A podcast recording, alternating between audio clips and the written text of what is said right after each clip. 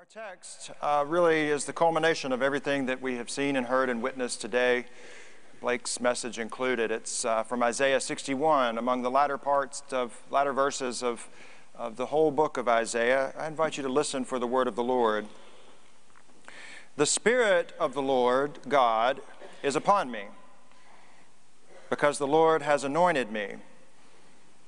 He has sent me to bring good news to the oppressed to bind up the brokenhearted, to proclaim liberty to the captives and release to the prisoners, to proclaim the year of the Lord's favor and the day of the vengeance of our God, to comfort all who mourn, to provide for those who mourn in Zion, to give them a garland instead of ashes, the oil of gladness instead of mourning, the mantle of praise instead of a faint spirit. They will be called oaks of righteousness the planting of the Lord to display his glory.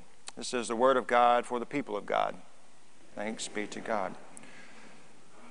The Spirit of the Lord is upon me because the Lord has anointed me. I just didn't know it was going to be on Lucas during the children's minute, and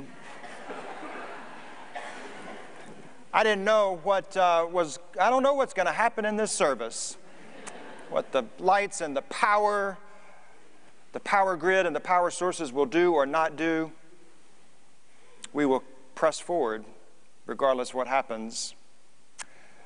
You know, there's one week left uh, in Christmas, and no one could have expected or anticipated that event any more than we could anticipate or expect a power bump here on a Sunday morning.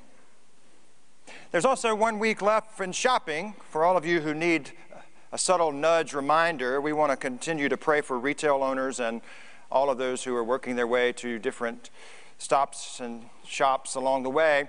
I, I, ran across a story that I found quite intriguing about a man who was doing some last minute Christmas shopping and his wife was at home and uh, watching some television, and the regular uh, programming was interrupted with some breaking news. And the reporter came on and said, uh, If you are on the I 5 interstate, be careful. There's someone driving in the wrong direction. Well, she knew her husband's route, you know, from the shops back to the house. So she called and said, Hey, be very careful. There's someone driving the wrong direction on the interstate, and he said, Honey, you're not going to believe this, but there's more than one. There's hundreds of them driving the wrong direction.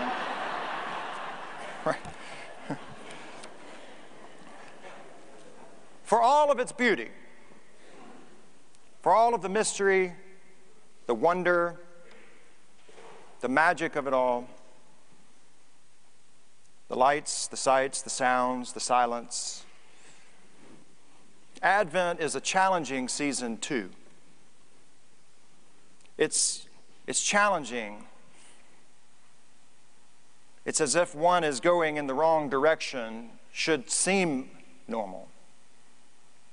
Well, as long as normal for the season means something like the Son of God being born in a cave and laid in a feeding trough or about as normal as a, a teenager named Mary having a non traditional pregnancy and a family dynamic, or about as normal as the King of Kings and the Lord of Lords being a vulnerable, powerless infant who placed the religious and political systems on notice by shepherds and magi who followed a star in the sky. Advent and Christmas are not exactly conventional as conventional, that is, as we've made them. And sometimes I wonder if driving the wrong way along the interstates of our, our, our beliefs, our, our truths, our, our traditions would better suit this inbreaking of, of God's light into our lives. Isaiah speaks into this particular human condition and, and context. It's, an, it's a people in exile, as, as you know who have studied the Bible. People who are cut off from their homeland and their families, from, from identity, from uh, religious moorings. And among these final verses of Isaiah, uh, God messages the people by announcing who will receive God's favor from God's Messiah. It is the oppressed, the lowly, the blind, the imprisoned, the hungry, the impoverished, the least among us. And at this point, we should be saying, hold up, full stop. You mean it's not going to be the able or the capable, the conditioned, the learned, the privileged, the wealthy, and it may be, but the truth is that God's grace breaking into the world, it doesn't discriminate at all. And in fact, it incriminates all of us before healing us back to our true selves. That is, helping us find our way back home by driving the wrong way in these interstates of cultural and societal expectations. We like to get swept up and go with the flow, but Advent and Christmas, they challenge us to, to turn around. You know, Flannery O'Connor, she once wrote All human nature vigorously resists grace because grace changes us and the change is painful. When the Spirit of the Lord and His grace falls upon the people of God, life changes. Jesus preached this sermon one time, you know. Actually, it was the, the very first sermon that he ever preached, according to Luke's gospel. Uh, he had been in the wilderness for 40 days, uh, duking it out with Satan about bread and, and power and kingdoms. And instead of finding some falafel and a warm bath, Jesus went to his home church and and he started preaching. He had something to say.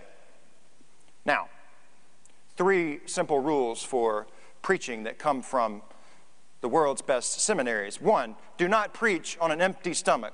Jesus did that. Two, do not preach emotionally wound up about something. Jesus did that. Three, do not preach anything controversial whatsoever for your very first sermon, which, well, Jesus did that too. So much for post grad homiletics, right? Jesus stood up in his home church and he unrolled the great Isaiah scroll. He read from what we call chapter 61 as if he were this prophet high priest with the authority and the audacity to proclaim his mission on earth was to bring good news to the oppressed, not the privileged, to bind up the brokenhearted, not those who have everything figured out, to proclaim liberty to the captives, not those who are free from life's chains, to release those in prison, to comfort those who mourn, to adorn them with expensive oil and, and garlands, and to call them the oaks of righteousness. When Jesus said these things were fulfilled in him, his friends, his family, they swept him up they were taking him to a great cliff to lynch him, throw him off the cliff. They wanted him dead. He was going against the flow. God is trying to break into our habits and our routines, our expectations, our fears, to show us a better version of ourselves and the things about which God cares that God came to be one of us, Emmanuel, and that ought to comfort and convict us. We resist grace because grace changes us and grace is painful. We want uh, grace and its peace to be ours alone. That is, if, if we can kind of control it and box it in and, and decide who gets a place at the table and, and set the standards and check certain boxes. But Isaiah and Jesus they had something different to say about the way God is working to break into these stories of ours, into these, these messy lives of ours, to upend what we expect from God and, and what God expects from, from us. And, and that truth, it should change us. It should hurt a bit. Like, oh, I don't know, growing pains, or appropriate to the season, labor pains. Advent is a season of waiting expecting, preparing, and wondering when God will transform this world through Jesus Christ. Too often during the Advent season, we, we become enamored with all that we, we believe or we assign as God's work we confuse it with happiness that we can give to ourselves or happiness that we can provide to others. You know, uh, nothing wrong with giving gifts and gorging ourselves on baked goods and, and candies. I'm, I'm well along my pathway in that respect. Uh, nothing wrong with sharing seasonal traditions or riding around uh, our neighborhoods to see, you know, who is the best Clark W. Griswold impersonator at his house or her house. Uh, Christmas parades, pageantry, and, and, and before we know it, the challenge is we end up swept going in the direction of everything else that everything else that everyone else is telling us to do and to go and to go this way and do this and this is what Christmas is truly about. And it leads to fatigue, burnout, exhaustion, financial strains, arguments at the home. And soon we find that we have prepared and expected and waited and wondered about the wrong kind of transformation. The reverse of Advent has happened, and we start going with the flow, not pushing against it like Jesus did on behalf of those who had no voice. Somehow, among these dazzling lights of the seasons, even those which dance to radio stations, somewhere behind the greenery and the candles and the mangers in the front yards, present alongside our roadways leading to Target and our favorite retail stores are the ones who suffer from injustices, who would give anything for the last bite of Chick fil A that we're about to throw away, those who are within earshot of suffering, relational brokenness, abuse, internal wars, homelessness, and our, our Christmas distractions win the day, speaking more loudly than Isaiah's call for God's transformation in the world. Where are the signs pointing us to the light of Christ breaking into this dark world? Do you believe that Christ continues to strive to be born in the mangers of our hearts, in the manger called the church, and in different places throughout the community. Where are the places the Spirit of the Lord, the Spirit of the Lord's anointing, the Spirit of the Lord's peace are evident? Embrace Alabama Kids as a pointer sign to God's anointing and blessing in this world. On Christmas Day, Ken Austin will serve hot meals at the MAP Center to people in our community. And in that crowded room, where you can go and volunteer and serve. You can witness the spirit of the Lord's peace and the meaning of Christmas, and it drives against the grains of all that we have planned for ourselves for Christmas Day. Gift hope, rise against hunger, stockings for the homeless, all pointer signs to the Spirit of the Lord anointing this place through us. The Spirit of the Lord was present in our respite Christmas service here in the sanctuary on Thursday. Sometimes uh, participants in our programs, they'll have a little trouble with word recall or, or names or even mobility.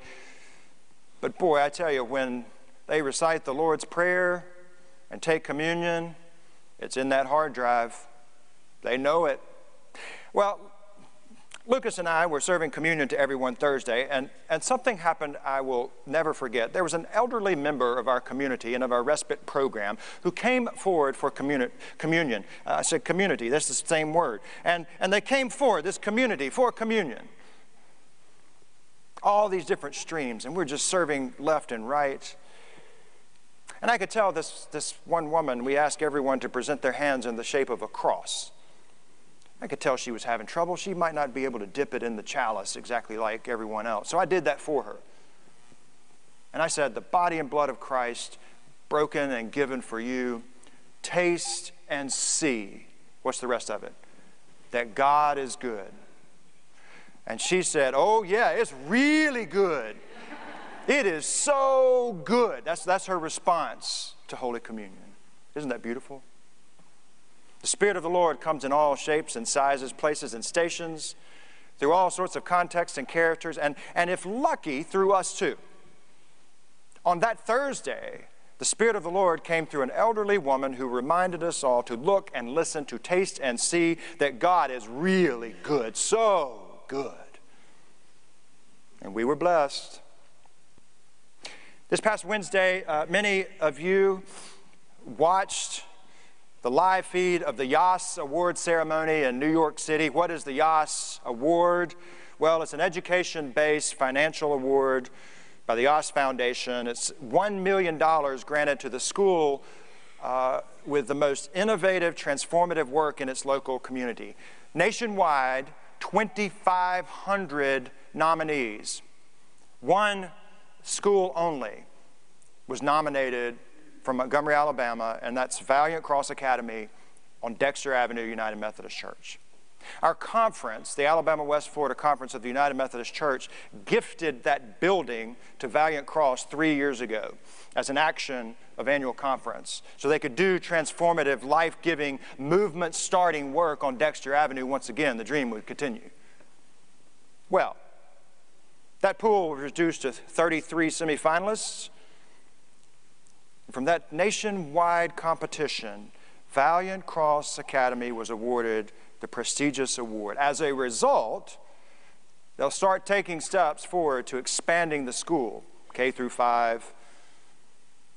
Only eight years ago, Valiant Cross was an idea, it was a dream, it, it was a prayer, but the Spirit of the Lord anointed Fred and Anthony Brock, the faculty, the teachers, our entire city administrators to launch a school for young men who deserve a chance at changing their story and their family story. And they won, y'all.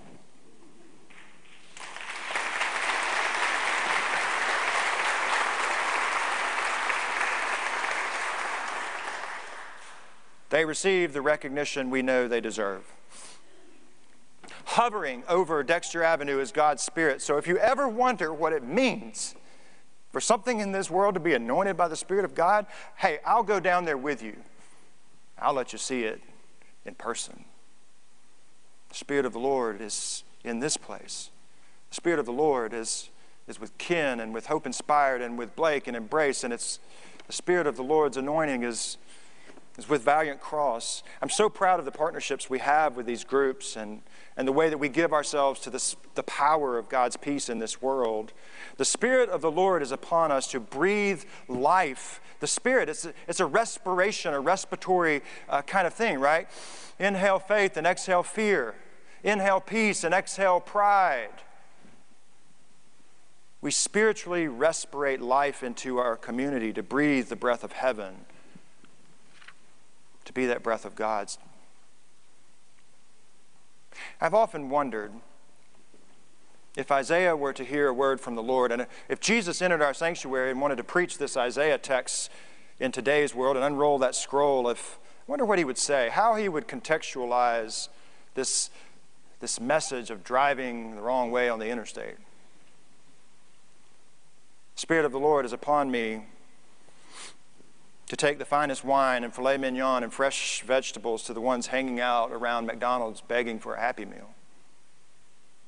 The Spirit of the Lord is upon me to, to end these warming stations and figure out a way to have permanent housing for homeless. To tell the bank attendants and the janitors that the CEO is doing something radical and giving away stock options and bonuses this year